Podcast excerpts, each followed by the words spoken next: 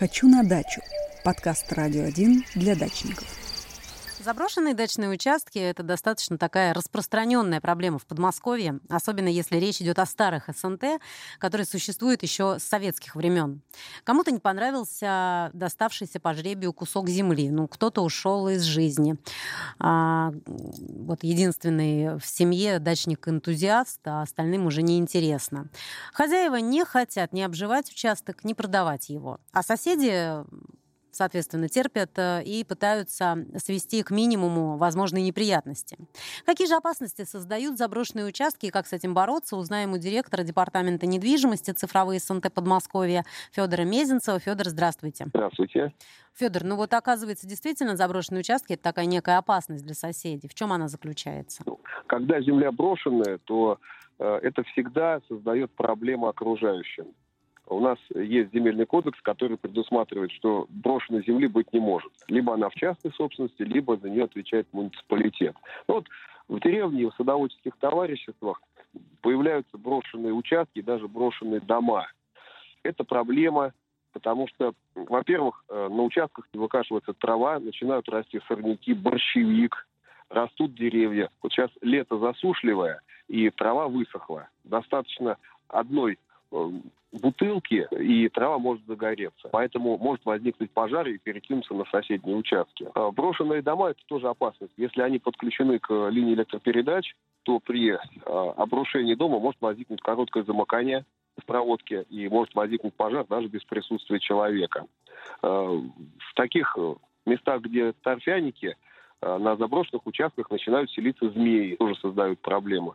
Ну и поэтому каждый сосед, каждый землепользователь должен Э, внимательно следить за тем, что происходит за его забором. А что может э, он предпринять? Вот сам сосед, да, он следит, ну где-то там он среагирует, если вдруг какая-то чрезвычайная ситуация в виде пожара происходит. Что вообще можно предпринять и соседям, самим, да, членам СНТ и председателю в свою очередь? Вот, ну, в СНТ бороться с брошенными участками несколько проще, чем в деревне, потому что СНТ имеет свою администрацию, которая рядом. Председатель, члены правления, все такие же дачники, как и соседи.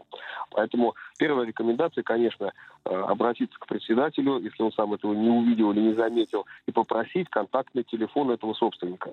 Надо выяснить причину, по которой участок не обрабатывается. Бывает так, что э, владелец, который 30 лет назад приватизировал этот участок, э, уже умер, а дети даже не знают, что у их родителей был такой земельный участок.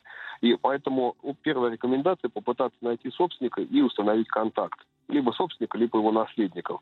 А помочь продать участок, если они не хотят им пользоваться. А, часто возникает ситуация, когда небольшие участки по 6 соток соседи с удовольствием покупают. 6 соток это маловато для постоянного проживания за городом, поэтому сейчас уже в моде участки большей площади начинают от 10 соток. Поэтому очень часто, найдя такого хозяина, либо два соседа между собой э, делят этот участок пополам, покупают, либо один присоединяет к себе. Вот. Если собственника найти не удается, наследников нет, контакты все потеряны, то э, здесь прямой путь в администрацию. Э, председатель товарищества вправе обратиться в администрацию с письмом о том, что такие-то участки на территории СНТ не обрабатываются, являются заброшенными, и э, правление просит организовать процедуру признания этого имущества выморочным. А сколько а, времени вот до этого момента, Федор, э, должно пройти, когда еще пытаются найти наследников? Есть какой-то срок? когда уже можно будет признать выморочным имуществом? Стандартный срок вступления в наследство 6 месяцев, но, а, да, как правило, он э, на практике составляет около пяти лет. Если в течение пяти лет никто не обратился за оформление имущества, то а, администрация вправе инициировать через суд процедуру признания этого имущества выборочным. Но надо понимать, что эти земельные участки отойдут не в СНТ, а они э, будут изъяты в собственность муниципалитета. И уже муниципалитет будет принимать решение, что с ними делать. Предоставить бесплатно очередникам, многодетным, которым это положено, либо выставит на торги. Тогда этот участок может купить любой желающий. Э, иногда бывает, что за участок э, возникает конкуренция, и первоначальная цена увеличивается. Выигрывает торги тот, кто предложил на аукционе а, наибольшую цену. У соседей нет никаких преимуществ? Допустим, вот они хотят свой участок увеличить за счет вот такого заброшенного законного? Нет там никаких привилегий, так сказать? Ну, по закону никаких привилегий нет. На практике у соседа первое преимущество э, найти э, телефон хозяина и напрямую с ним договориться, не дожидаясь, пока пройдет, эта, эта земля пройдет круг через администрацию, потому что это пока частные случаи и очень длительная процедура. Федор, ну и, соответственно, заброшенные участки – это еще и не поступающие платежи в бюджет СНТ, правильно? Абсолютно верно. Э, если у участка нет собственника или наследники умышленно не вступают в права собственности на этот участок, то, как правило, э, взносы с таких участков в СНТ не поступают. Поэтому администрация СНТ тоже заинтересована в том, чтобы на земле жили и работали люди. А вот, кстати, Федор, такой еще вопрос. А, если а, пожар может а, возникнуть в доме, который подключен к коммуникациям, но там никто не проживает, вот опять-таки посредством жителей СНТ, председателя, можно как-то этот дом отключить, пока ищут наследников, ну, чтобы не произошло какой-то ситуации неприятной? Отключить от электричества можно любой дом, у которого нет владельца. Не платит взносы, не платит за электричество, значит, нечего ему быть подключенным. Нет собственника, нет света. Это закон. Понятно.